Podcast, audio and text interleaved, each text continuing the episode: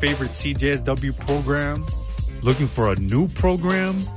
Everything you hear on 90.9 FM can be heard again. Go to cjsw.com, yes, cjsw.com, to listen back to all of our programming. CJSW 90.9 FM, broadcasting in Calgary, located on Treaty 7 land, home of the Blackfoot Confederacy, as well as the Tsuut'ina, Stoney Nakoda, and Métis Nation of Alberta Region 3.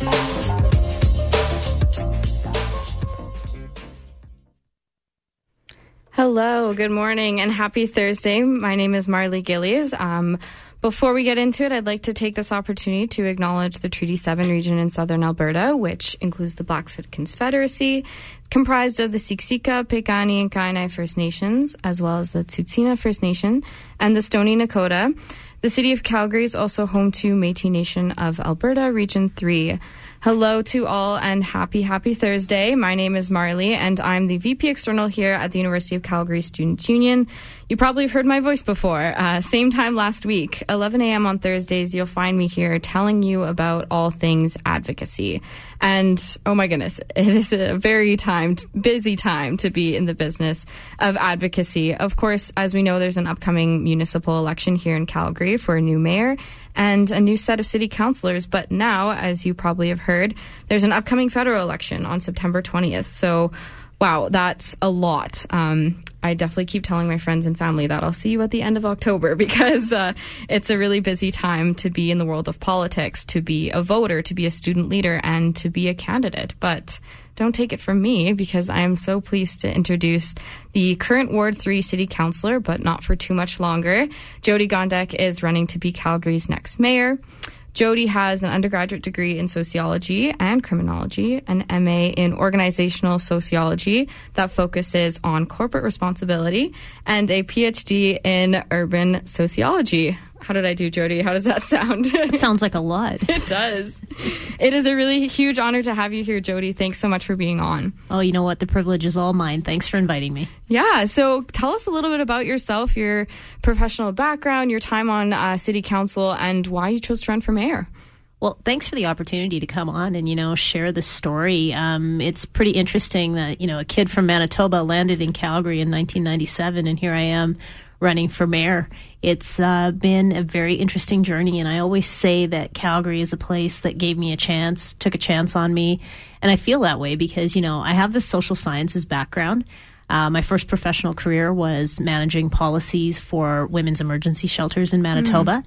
And when I came to Alberta, I had to parlay all of that into a business ca- career because those were the opportunities that existed. Right. So I worked for Credit Union Central here. I worked for Greyhound. I ran my own business for 12 years. Um, so really, you know what? You can do a lot of things in Calgary because it's an open-minded city. Yeah, you really can. And how was your time on council as, you know, Ward 3 city councilor? What was that experience like and sort of did it bring you here to your candidacy as mayor? Well, it's kind of cool. I was um, in Haskayne back in late 2016, thinking to myself, I've spent 10 years learning about municipal politics. Mm-hmm. I volunteered on different campaigns. I had served for four years as a Calgary Planning Commissioner, been on a lot of committees, accidentally learning this whole concept of city building. Right. And I thought, why don't I get a seat at the table instead mm-hmm. of trying to influence from the outside? And it's been a pleasure for four years to serve North Central Calgary communities. Very excited about continuing on that path if I'm successful. For sure. Yeah and as a student leader, it's been a real pleasure working with you. And it, my experience with city council and city councilors has just been so positive because I feel like we can do real work. Things actually get done. Um, and so having productive meetings, whether it's about the UPass or transit, um, for students has just been a really positive experience during this whole COVID world um, and navigating that as a student leader. It's been so helpful to have you and your colleagues on city council as a contact. Well, I really appreciate the kind of questions you're asking. And mm-hmm. then it becomes our responsibility to unpack those further. I mean, I think one of our, you might agree, one of our pivotal moments was when we all realized that students had never been engaged in the conversation around the UPass, mm-hmm. which is wild. Yeah. And so you were able to have those conversations with people from Calgary Transit um, a few months ago, and yes. I'm glad we made that happen. Thank you for pushing us. Thank you for helping because uh, helping that happen. For context, for those who are listening, um, the UPass is a transit program for students.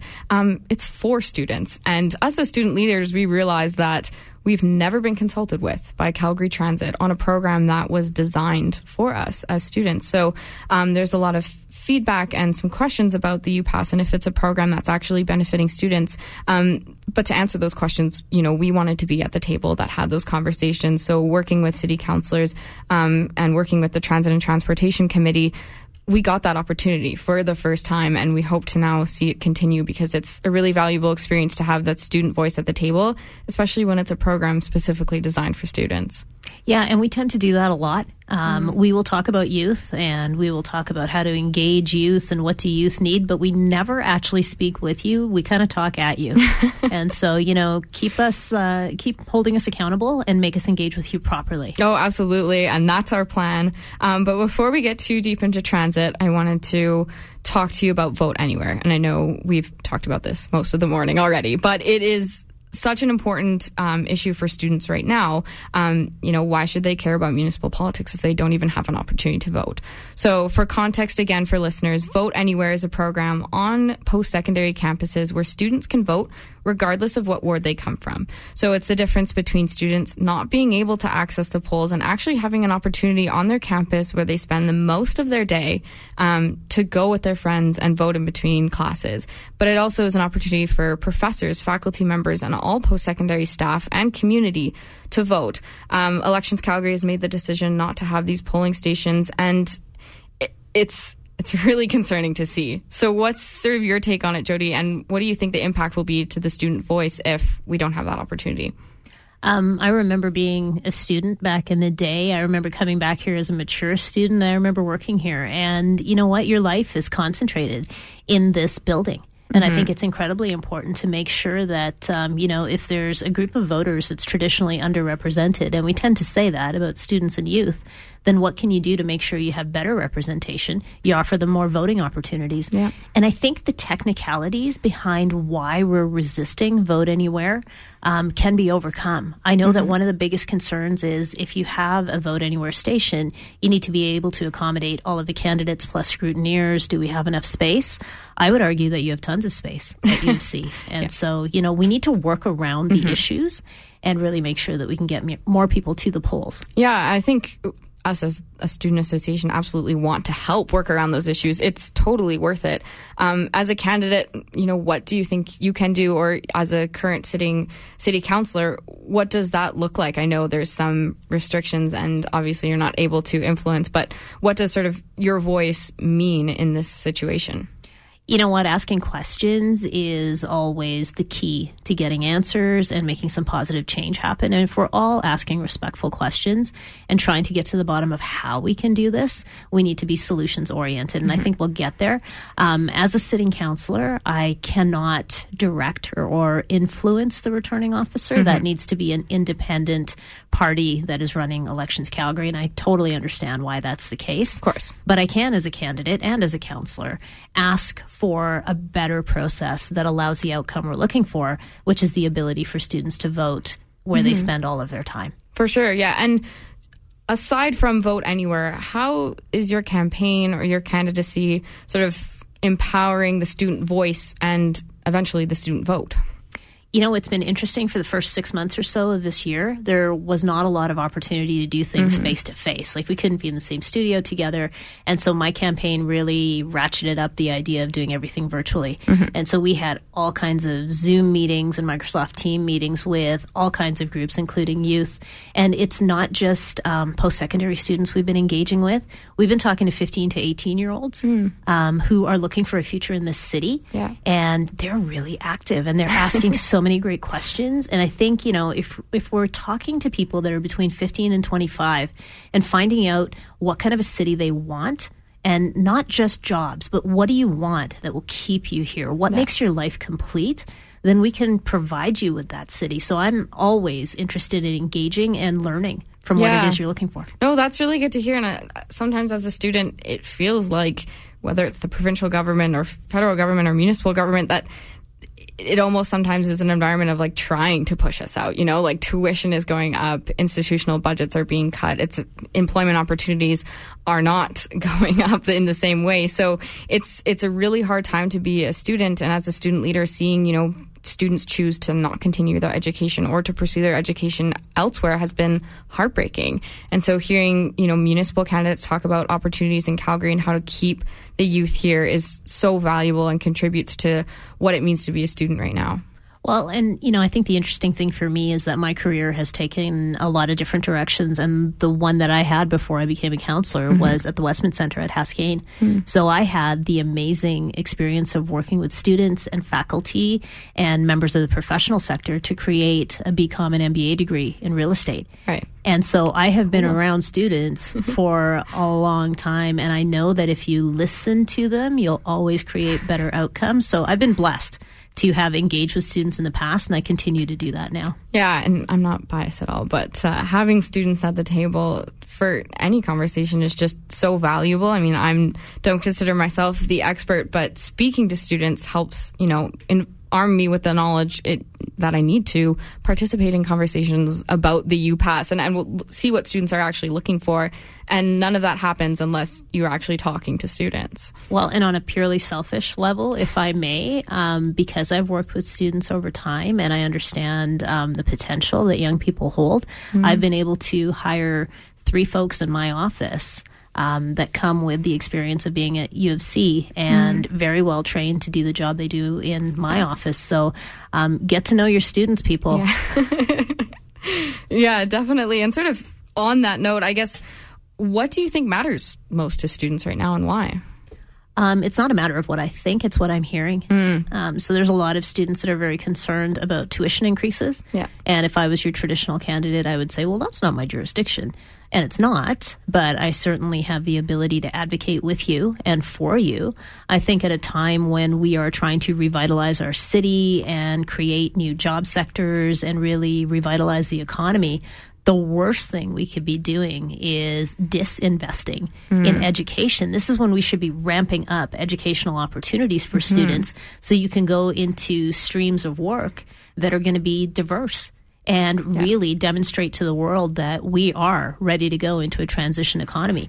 Cutting educational funding is ridiculous at this point in time. Yeah, and I'm just smiling to hear you say that because it's exactly what we've been saying as student leaders is that this is the time to invest in education, keep young people here, um, because at the end of the day, that's exactly what you know we're looking for. Um, so tuition's going up, students are returning to campus in this COVID nineteen world what would you say to students right now, you know, that are joining us for the first time in September? This is probably the first election that they're eligible to vote in, and there's a lot of noise. Um, what what would you tell them? Uh, wow. Students that are starting post secondary for the first time right now are in a very strange and weird kind of environment. Mm-hmm. Um, you know, uh, when we started post secondary back in the day, it was an opportunity to be on a campus with a bunch of people and just experience the world in a different way. And the world that students will walk into is one that's very trepidatious. You know, yeah. um, we don't know if we're coming out of the pandemic quickly or if right. it's going to take more time. we don't know what the restrictions are going to be. And you know what? In class learning is so important, and it some of it is, is shifting to online. So um, it's a very strange place right now. But I, I would say keep the faith you know what? There are many of us in positions of advocacy that are rooting for you to get us out of this pandemic so you can have a sense of normalcy and mm-hmm. engaging with others yeah. as you pursue your education. So, you know, hang in there. Um, we will do what we can to make sure you have the mental health supports, the learning supports, the social supports. We believe in you. We just need to support you. Mm-hmm. Yeah, and it's it's encouraging to see at this side of the table that students are really engaged. They're they're reaching out to their student leaders and looking for ways that they can be involved on campus, whether that's virtually or in September. Um, and so, on that note, you know, we want students to have their say. Um, so, if you we got a question from Instagram for you, Jyoti. So, if you're a student or you know a student listening, um, you can submit your questions to the SUUC page on Instagram. But the question that we got was as mayor, how would you advocate for better transit? Wow. Uh, you know what? I would keep doing what I've been doing for four years. I remember when I was a brand new counselor in 2017, one of the budget cuts that was coming uh, was to transit. And I remember saying this this can't happen. We need to serve our city and transit is absolutely it's it's a basic right of the citizens that live here. And at that time what we did is looked at the routes that were underperforming and managed to maximize uh, mm-hmm. ridership on other routes without cutting the budget. So there's all kinds of ways you can maintain service, but you have to look at where the ridership demand is and really ensure that you're delivering the right type of service. So mm-hmm. over my time on council, we've introduced um, uh, transit on demand mm. up in my neighborhoods um, so that developing communities have a little bit of opportunity to access transit. And the best thing about that is we will now plan a route that's based on ridership. Mm. We yeah. increased existing routes with a number of stops as communities are growing. And, you know, I'm absolutely committed to making sure that we are doing what every other strong city yeah. globally is doing invest in public transit. Yeah, and I guess on that too, is the Green Line, and you know, seeing this project go through and how it's going to support post-secondary students um, in all of their transit needs. Do you support the project? I know you were a part of you know the council looking at it and um, working on it. Where are you at on it as of now? I would say in June of 2020 was really the pivotal moment where we were trying to determine who on council would support the project as mm-hmm. proposed and who was wavering. And we had a Green Line committee meeting that kind of went a little bit sideways with members of council saying, well, we don't really need to build the bridge over the river. You know, the north doesn't really need the train. Let's just go all the way south. there were some wild ideas being bandied about. And so I made it my business to take my colleagues up to north central Calgary mm. and show them this is where transit is desperately needed. This is not even on your radar right now. If you don't build that bridge, there's no hope for these communities that have been waiting for so long. Mm-hmm. And uh, it worked. Mm-hmm. We came out um, to our council meeting in June with 17 recommendations uh, built in tandem with um, people who cared on council and administration that really made the project rock solid. Uh, it mitigated risk and it ensured that the future of stage two is well in place. And my favorite thing is we finally, finally, after decades, created a uh, dollar stream for mm-hmm. a functional plan for North Central Calgary yeah. to evolve to bus rapid transit and then LRT. So um, that project was a great indication of how council can collaborate when you actually take yeah. your colleagues out. A 14 to 1 victory was huge. For sure, yeah. And I know students were following that closely and are excited to see, you know, what, what actually is going to happen uh, for the project and what it means f- uh, for students. But you mentioned council and working with council, and I know you have experience on the city councilor side of things. But as a potentially new mayor and having a majority of brand new councilors, what sort of leadership style would you or do you practice to promote that sort of cohesive and productive council that you talk about? Really good question. And I would say the biggest thing you have to do is make sure that everyone is um, a human being. Mm. It is easy to dehumanize others, to um, practice ideological debate, and that's where everything falls apart. So I have made it my business to get to know my colleagues over the last four years. Um, we are actually a group that takes care of each other. We've had a lot of serious incidents, um, you know, personal incidents on council mm-hmm. with family members, and uh, we have taken good care of each other. So my goal on October 19th would be to pick up the phone to the 14 other winners and say, I'm very interested in working with you. Tell me what drives you to do this work and how can I best help you achieve your goals. And I think the other exciting opportunity is we will have an executive committee of council, yeah. which allows the mayor to work with, you know, five or six committed members of council to pull projects in the same direction and build right. solid relationships with other orders of government. I'm mm. quite looking forward to that collaboration. Yeah, for sure. No, that all sounds great. And sort of from your experience as a city councilor, is there a moment or an experience that you had that sort of shaped the way you would potentially lead council as mayor? I would say that early on in my career, when I was doing policy work um, with women's shelters, it hit me very quickly and had a lasting impact. That when you are given a position of leadership and you are serving people in positions of vulnerability, you have to practice humility and compassion to lead mm-hmm. well. You have to help others up and then you have to walk with them towards a common objective. And we have done that so many times on council. When we banned conversion therapy, mm. we sent a message that we are an inclusive yeah. city that does not tolerate things like that. And I just believe that by listening to others and working together, we'll accomplish many, many great things. For sure. And, and on that note, I, I wanted to ask you about, you know, empowering female leadership because you know in my portfolio as you know female in the student leader life i see it and live it every day. Um, you know it's mostly men here in this world of politics and it's not always easy to be the female voice in the room but you know here we both are. So i guess what does that mean to you um, to champion women and girls into this sort of these sort of positions it means everything to me. Mm. It means everything to me to champion women in leadership positions. If there's one thing we need to do, it's normalize the idea yeah. of women in positions of decision making. And I believe that if we provide women with the ancillary supports they need, like childcare, yeah.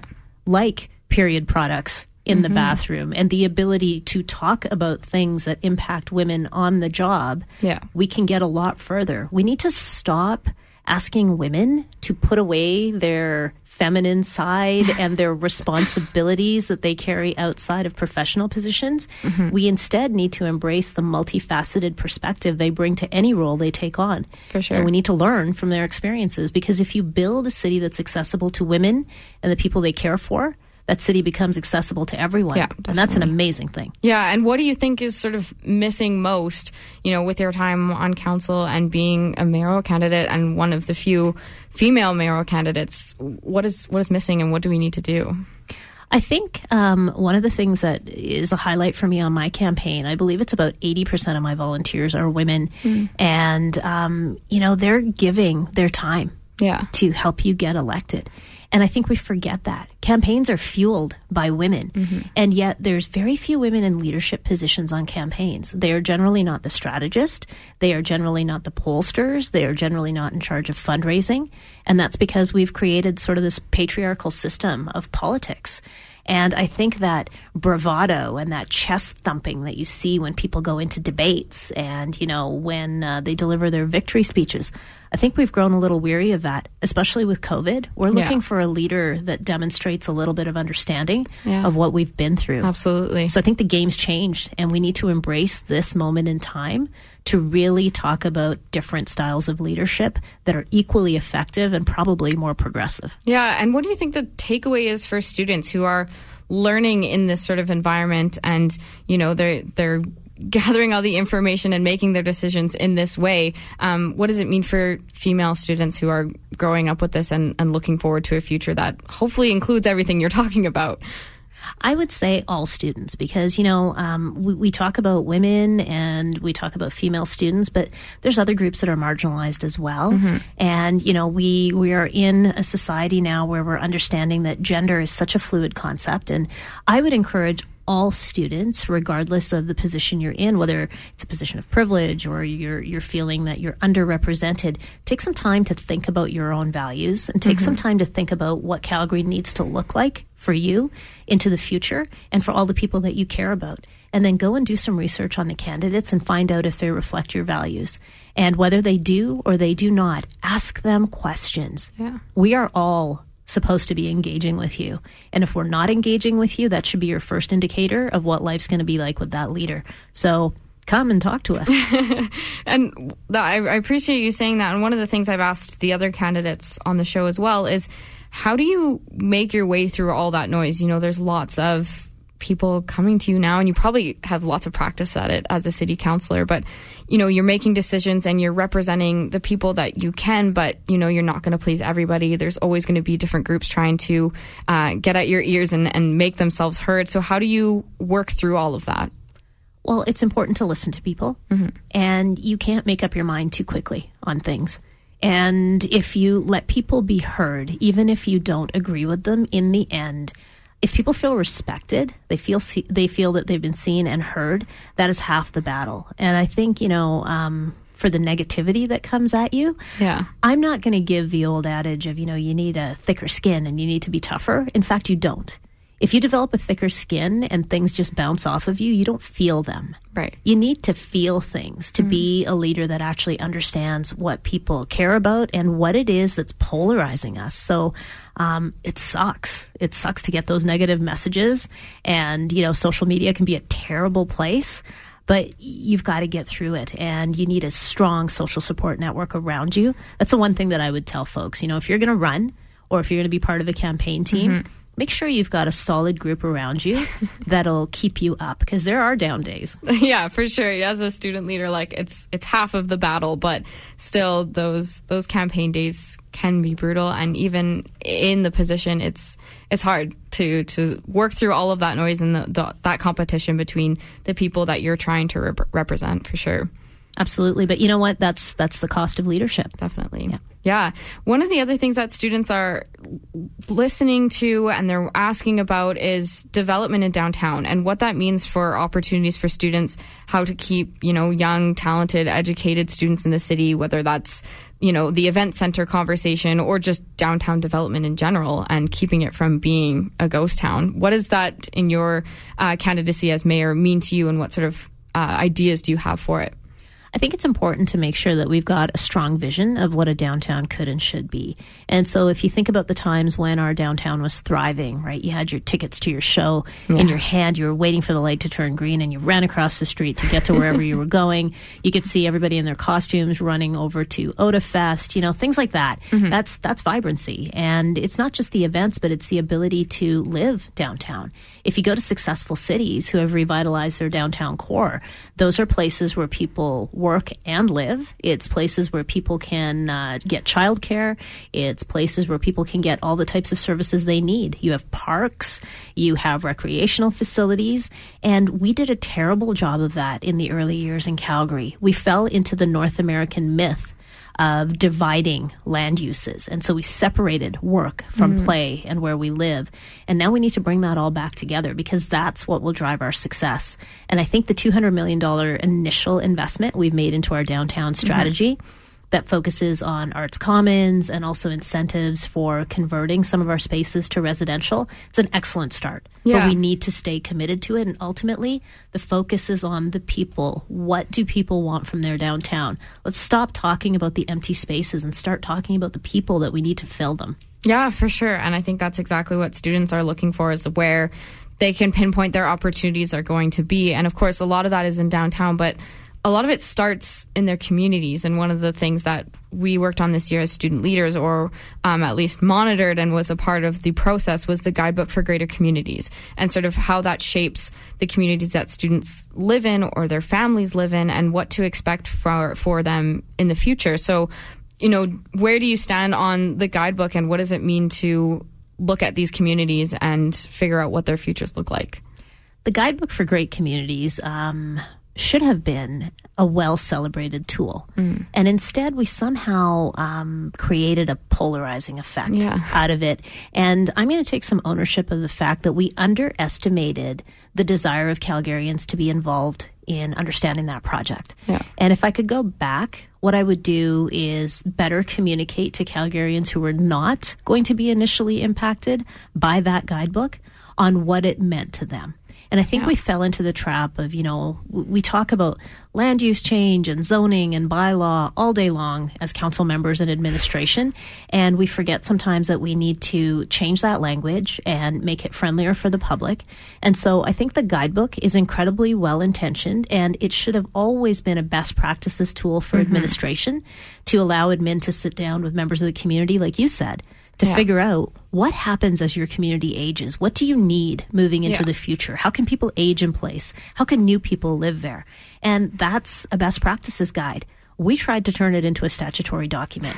We stumbled and fumbled a little mm-hmm. bit with that one, but I think the end goal of building great local area plans is going to be something that Calgarians will benefit from. Yeah, I remember attending that city council meeting and, and speaking on the guidebook, sort of on the student side of it and the student perspective of it. And, and same thing, yeah, being confused as to where the conversation went and how it got so deterred from the original intentions and, and what, you know, was the purpose of it. What do you think is next, whether, you know, for the guidebook or just for communities in general, um, and where that's going to take us into you know your potential term in the next four years. I think the exciting thing that will come out of using the guidebook as a best practices tool is to look at the local area plans that result and to be able to understand how members of the community demonstrate to us what's working for them and what's not. Mm-hmm. Where do they need, you know, a small grocery store? Where do they need more park spaces? How could transit be improved for them? And really demonstrate how a community looks on the ground right now can evolve into something that's more inclusive and a place where lots of people who currently don't have access to it could live. So that's what I'm excited about. I mean, when I moved to Calgary, um, we could afford to live in the neighborhood we bought into, and it was far flung from where I worked. And we had to have a 45 minute commute every day to be able to afford our home. Mm-hmm. I think we have shift understanding of home ownership and rental and, you know, what it looks like to be someone that has a roof over their head and not prioritize ownership all of the time. I think we have also understood that people don't wish to have a car sometimes, and yeah. we need to have yeah. better public transit networks. So we're evolving, and our communities need to evolve with us. Definitely, yeah. And I know we're coming up on our time, but one thing I really wanted to ask you and to sort of close the show is you know, students are coming into September. Uh, we're having two cohorts of brand new students joining us, whether they're in first year or second year, um, coming back to in person life. There's a lot of noise. Now we have a federal election to compete with, and, you know, on, in a municipal election with a mayoral ballot of 20 plus candidates, you know, a handful of plebiscites and referendum, and then on top of that, the federal election Oh my goodness. Like even as a poli sci student, like I am confused and it is a lot to get through. So what's your advice or your message to students to cut through the noise, um, to vote, to feel like they can participate? And what does that mean for them coming into the fall semester? I would say that students should access the work that the Students' Union is doing mm. and to make sure that they're aware of how their student leaders are representing them. Um, you can cut through a lot of the noise by going straight to the leadership team to figure out what it is that they've heard for sure. and how they're advocating for you. So that's, that's I think, a really good resource. Um, the other thing I will say is I'm going to put a plug in for Paul Fairie. He's uh, pretty amazing. Um, he's Poli Sci on uh, Twitter. Okay. And he puts yeah. out a lot of information that's easy to understand, easy to take up. The guy is amazing at engaging with people. So if you're ever curious about what different orders of government do and how mm-hmm. elections impact you, give him a follow. He's great and uh, easily palatable. Yeah, good to hear. I know that's uh, one of our biggest challenges as student leaders is to actually just getting the knowledge to students in the first place, and that will be our whole sort of challenge this fall. Um, but you know, a takeaway message from you as a mayoral candidate, what would you like to say to students? You know, as they're starting to think about all this and head to the polls in October. I would hope that students understand that they're shaping our future right now, and they have been for the last few years. Um, you need to help us get over our nostalgia for the past, and you need to band with us to say we are in the midst of a transitional economy. We can be a city that owns its place on the global stage by saying we are the center of excellence for a transitioning economy that's more sustainable, it's cleaner, it's more progressive, and it looks at how we can help people live more inclusive and better lives. I would like students who are going to school here to stay here mm-hmm. to help us achieve that goal. It's an amazing vision. It's not hard to accomplish if we just stick to it. Mm-hmm. So, you know what? Sure. Make sure you vote so we get the city we want. Yeah, absolutely. And I would second that message and, you know, know that your students union is working to make sure you can vote on your campus or at least be armed with the knowledge of how and where to vote um, as we get closer to October. But a huge thank you again, Jyoti, for being on with me. It was a pleasure to chat with you about all things that matters to students. And uh, we'll definitely be in touch, but I'm excited to watch your campaign from here and wish you all the best. Thanks, Marley. It was great to be back on campus. Thanks for inviting me and have a great day. Absolutely. You as well.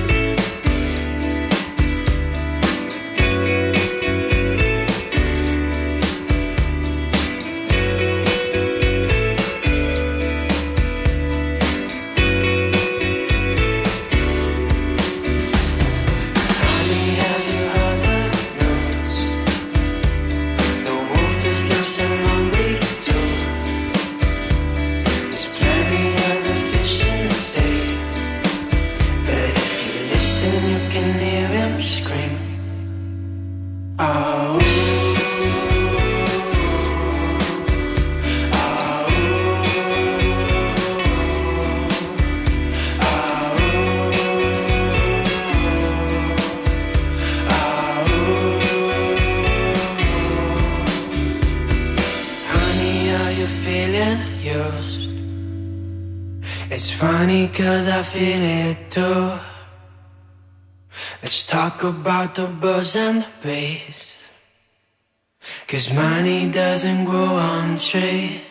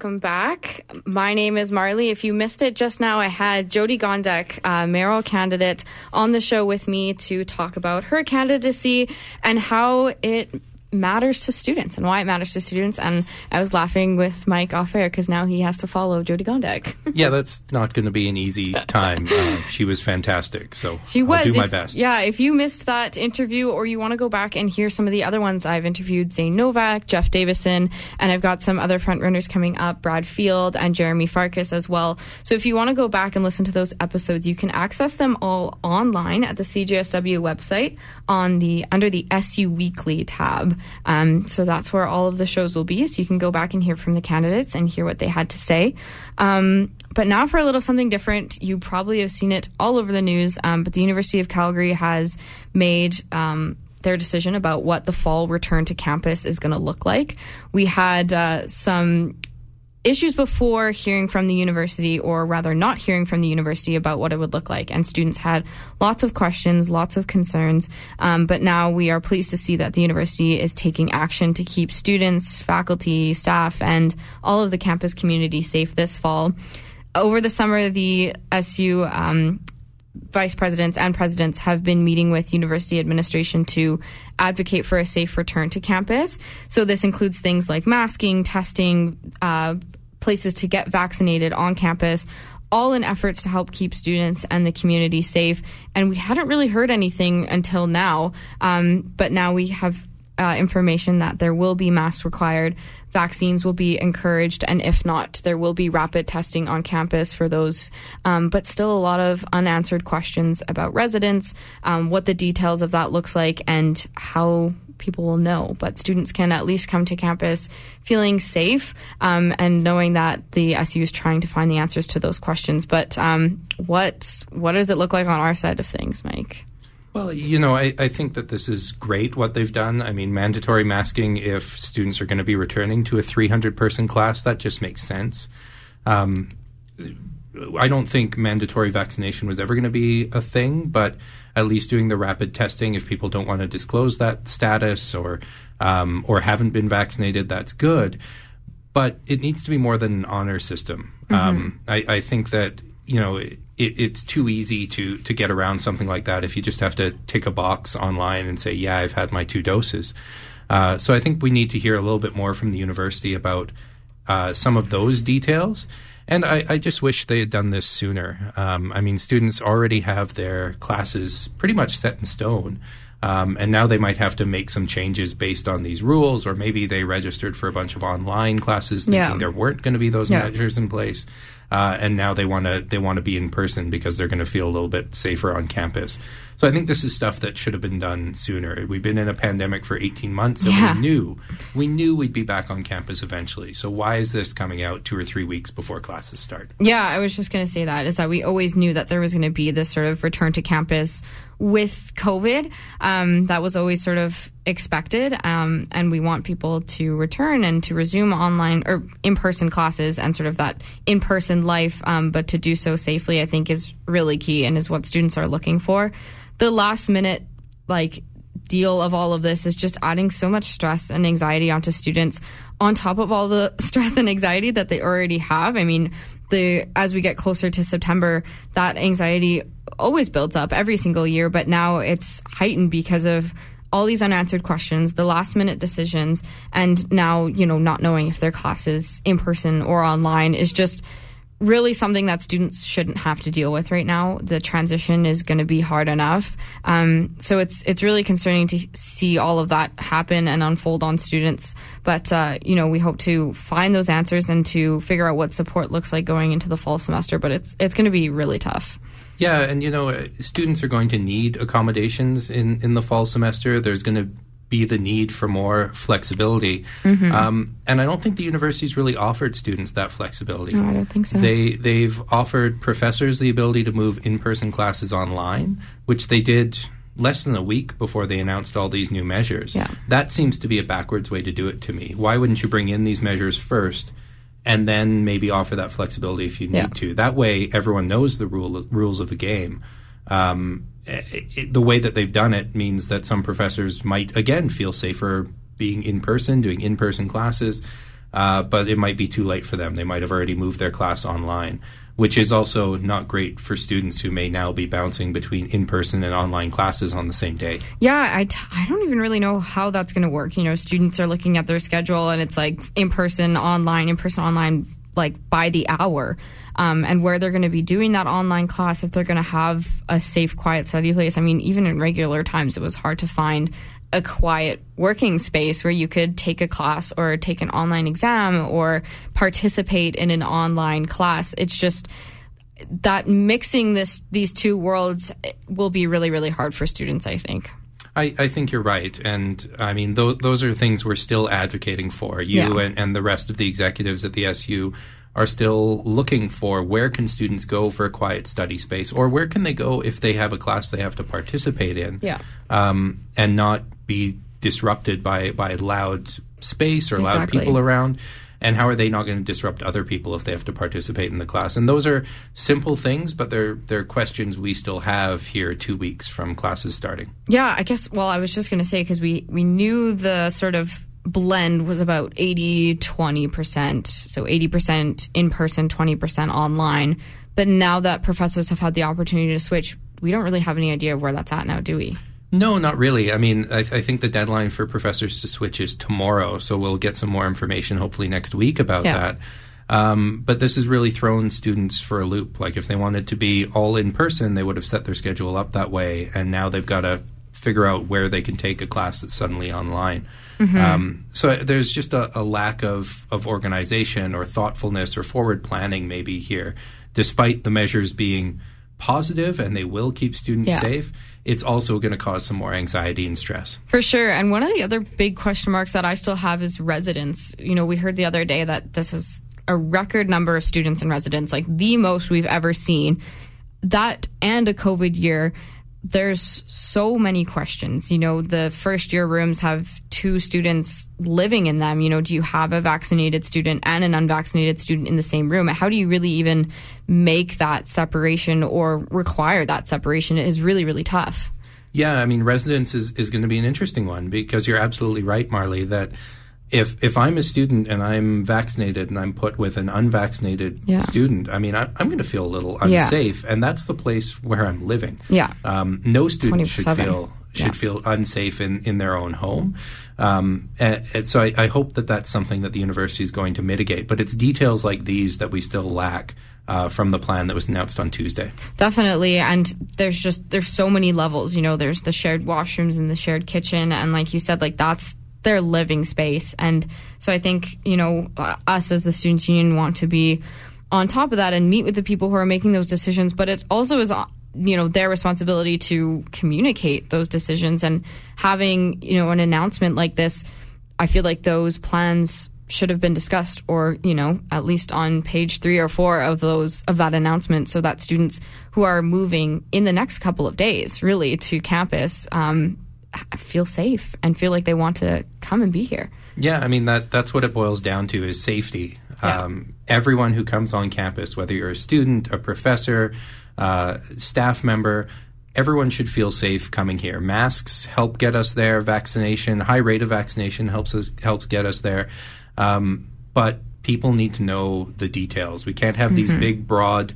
Um, Policy initiatives or, or health measures Yeah, without ironing out all the details Yeah. underneath it and answering questions. And I know it's early days, like this came out Tuesday, it's Thursday now. Mm-hmm. Um, but because they released all of this so late, Yeah, now students are up say. against it. They kind of the university's made their own bed here, and now they've got to sort out these details very quickly. Yeah, I was going to say it's like early days of the announcement, but very late days in terms of getting this information in the first place. I mean, we're thankful for the measures and for the university taking a stand in implementing these measures to keep students and the community safe. But, you know, we're really looking for those details as quickly as possible and continue to advocate for the safety and the mental health of students as the pandemic lingers, but we all return to campus. So if you're a student or if you know a student who's coming back to campus, regardless of what campus it is, we'd love to hear your thoughts. Um, you know, where you're at, what concerns you still have, what questions you still have. You can reach out to the SU UFC page or to myself directly um, because we're really looking for students who are, you know, preparing for their return to campus in the next couple of weeks here and uh, what they're looking for to feel safe, to attend their classes, to live in residence, and to participate. Uh, at a campus that um, you know is living with COVID, but trying to keep it as safe as possible. But I think that's really the goal. And you know, I think by and large, when when we go out and talk to students as the SU, we hear that they want to be back in class. Yeah. that that's the majority. Uh, everyone wants to get back to that university experience we all sort of expected to have. Um, but everyone wants to do it safely, and and that's all we're asking for here is um, give us the details so that we can help put student fears and anxieties to rest. Yeah. and I think it's as simple as that. Yeah, and it's it's just going to be interesting to see how September goes, regardless. But it's it's definitely easier to start with tighter health restrictions and to loosen them if things get better. But we really don't know if things are going to get better, and uh, it'll be interesting to see what September brings. And you know, we want to be armed with student input, feedback, questions, and knowledge so that we can you know advocate accurately for what students are actually looking for as it as we you know get into September and and deep into sem- September and see how it's all going. Yeah, exactly. Um, I mean, uh, we we're sort of. I understand that we're sort of building the plane while we're flying it. Like no one knows exactly what COVID's going to look like two months down the road. Yeah. But we did know that life would return to some semblance of normal at some point. Yeah. So the fact that we're here getting these things out two weeks ahead of classes beginning is definitely a challenge, and it's definitely disappointing that there wasn't a little bit more foresight shown. For sure, yeah. And I mean, when I saw this announcement, I was, you know, really happy that there was going to be measures in place and that there this was happening. But as you think about it, yeah, these like question marks start to pop up, and there's so many more details that need to be considered. So hopefully, this conversation has given you something to think about, or you know, reminds you of something that still maybe hasn't been considered yet. And if it did, please reach out to us. We'd love to hear from you. Um, but thank you so so much for listening. I'll remind everyone again that um, their episodes are all on cjsw.com. You can listen to them. Go back and listen to the ones from before as well. Uh, next week at 11 a.m. on Thursday, I'll be interviewing Brad Field, the mayoral candidate. So tune in for that. And if you miss it, you can definitely listen online. Um, but I will be here next week. Thanks, everybody, for listening. Mike? Well, thanks for having me on. I hope I did a decent job following up from Jyoti. So. It is much easier talking this through with somebody than to sit here monologuing by myself. So I really, really appreciate it. Um, the music selections today I had first was T shirt from the Beaches and their album Late Show. After that was Daydream from Jane's Party. And to close the show, I'll play uh, Follow Your Fire from Kodaline and their album Politics of Living. Have a great day, everyone.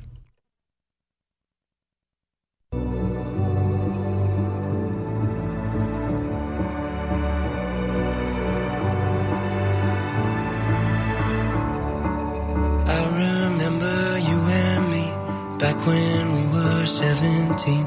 Drinking, kissing in the street. We couldn't get enough. See you laying there with me, like my missing puzzle piece. Dreaming of what we could be. We couldn't make you up. We had the songs that we sang along to. You had the moves to make me dance with you. I always saw you reaching and catching stars.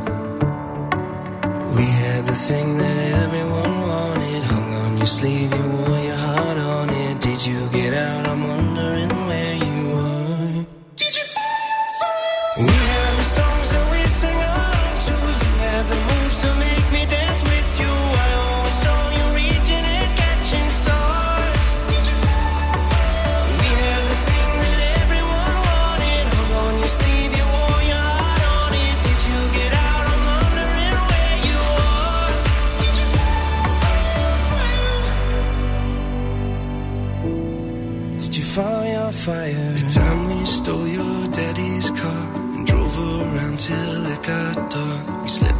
outside in Phoenix Park. We couldn't get enough.